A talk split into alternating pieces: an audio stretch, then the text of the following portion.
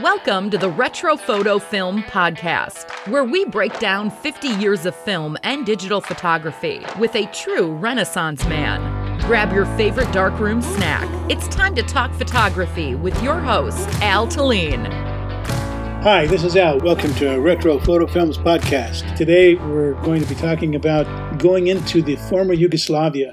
We had left Budapest last week, and for those of you just tuning in, this is a trip of myself and 22 students as we traveled Eastern European countries. It was quite a feat. It took about 20 days. It was like a country a day almost. So today we're going to be talking about arriving into the former Yugoslavia. We crossed the border, and the first town that we came to was a place called Subotica, which was really kind of a fun and kind of a little romantic place. And we thought about staying there, but we thought, no, we're headed to Belgrade. Let's move on and go a little bit farther. So what we did was we went a little farther, not too many miles, and there was this little town. Actually, not a town; it's a village.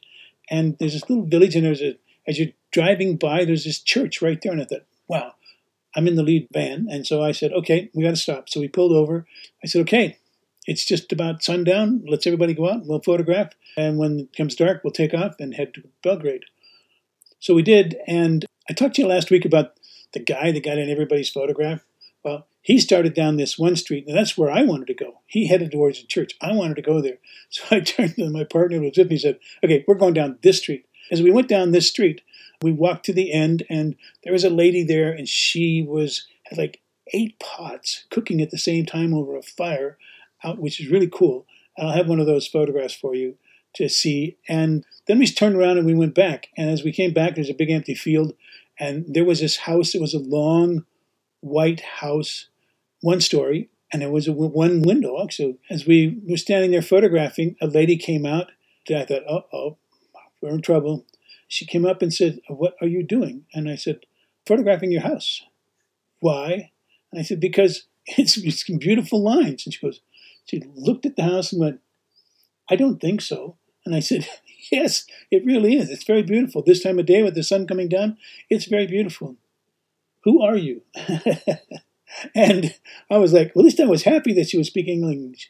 So we got to talking, and then she said, Well, would you please come to my house? And I said, Okay, where is it? That's my house that you're photographing. so we did. Her name was Liliana Chetve. Liliana spoke broken English with a great accent.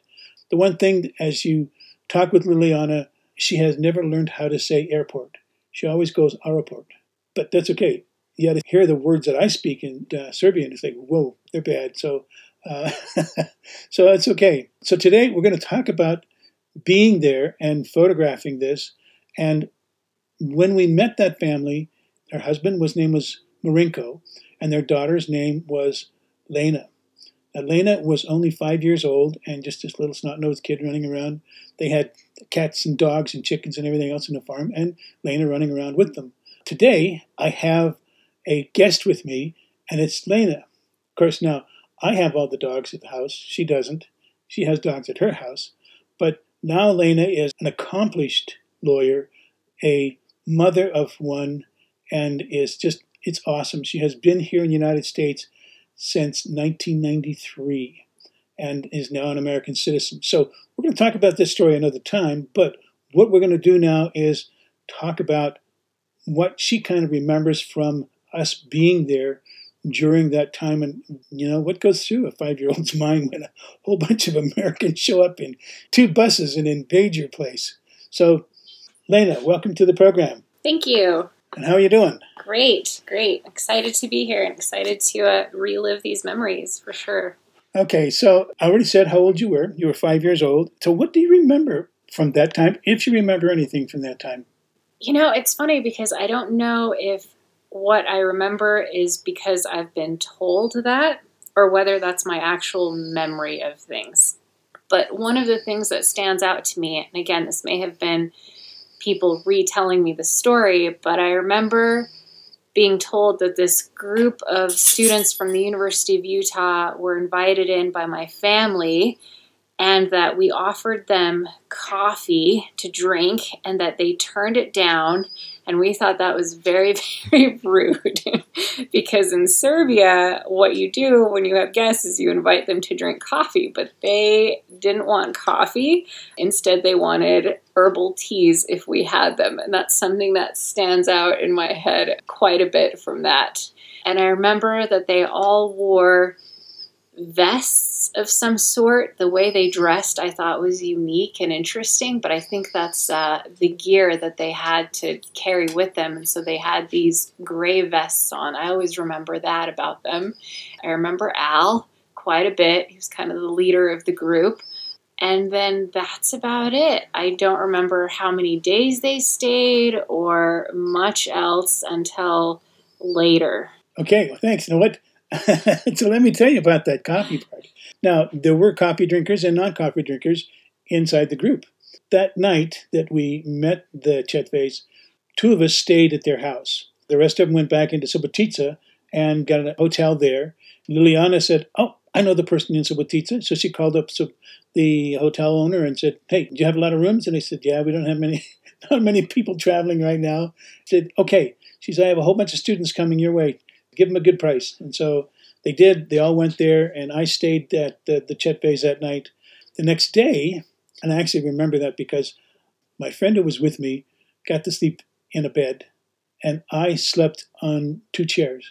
It's kind of like two soft chairs, not hard chairs, but two soft chairs butted together were a pair of Marinko's pajamas. And I was talking with Liliana yesterday, and she goes, I remember those pajamas. And she said, I can tell them to you in detail. How fun is that?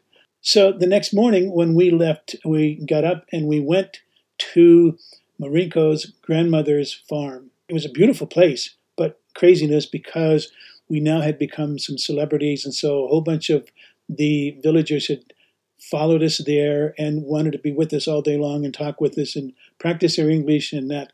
So Marinko's grandmother offered coffee. So some of the students said, "Yes, I could. I'd love a cup of coffee." When she handed them the cup of coffee, they looked at it and went, What is this?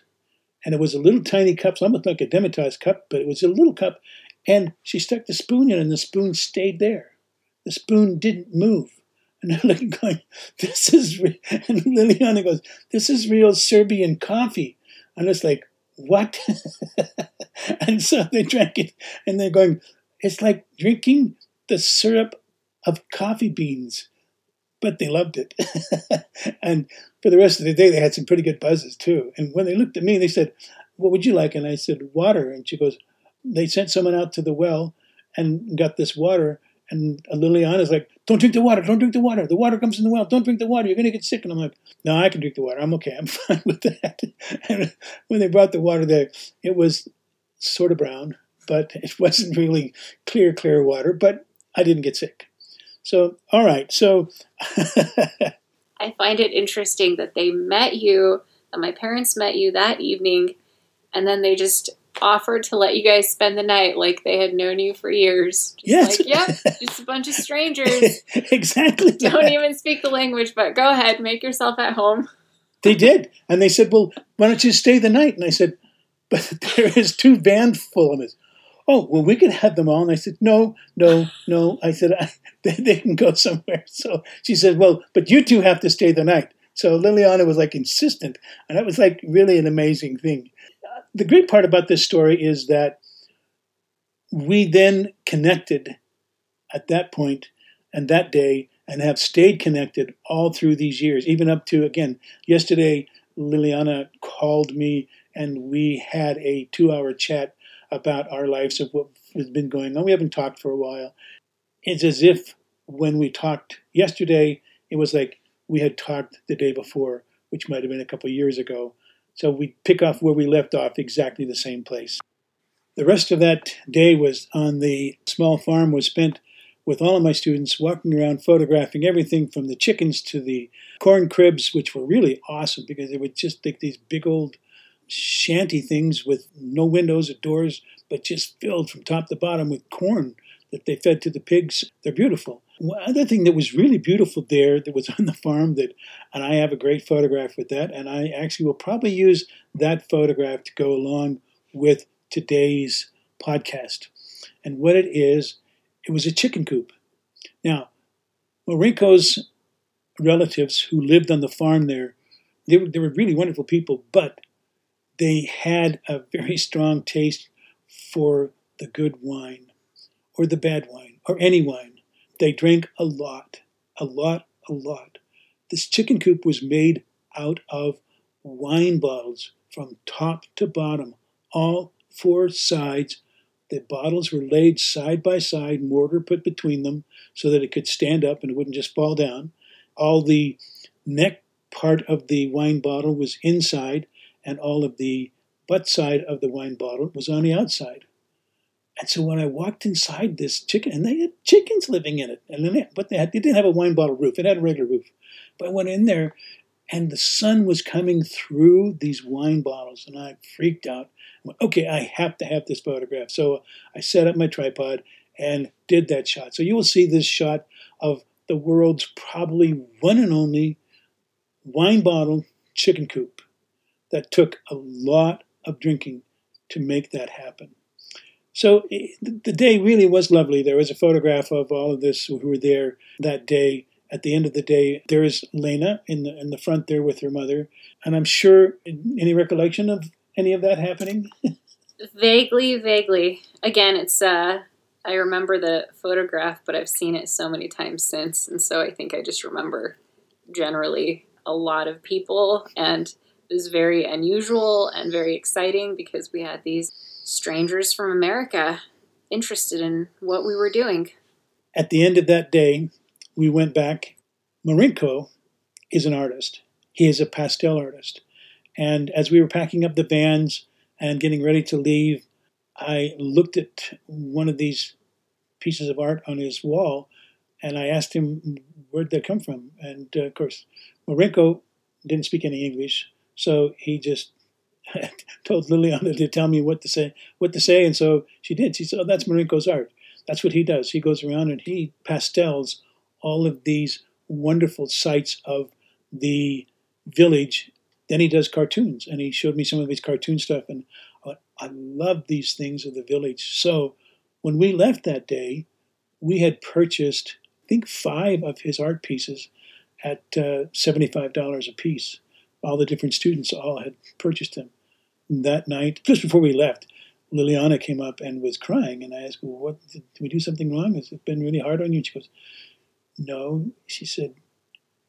We really needed that money. We did not have any money at the time, so for you to stop and buy that many paintings from us, one painting would have been wonderful, but five paintings, says, was fabulous. And so gave us hugs and, and was just totally grateful for what what had happened. And I didn't orchestrate anything; it just kind of happened.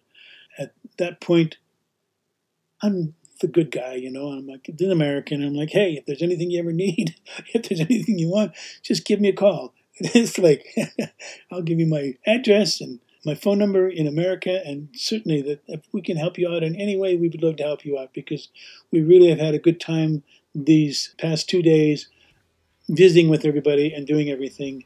So that started the ball rolling. Thanks for tuning in to this episode of uh, Retro Photo Film podcast and the crazy adventures that I have lived through in my life. And it was wonderful to have Lena here as a guest. So thank you again. And if you love us, leave us a comment. Thanks. You have been listening to the Retro Photo Film Podcast. Follow Al on Instagram at Retro Photo Film to see all his latest photos and learn more about the stories behind the photos.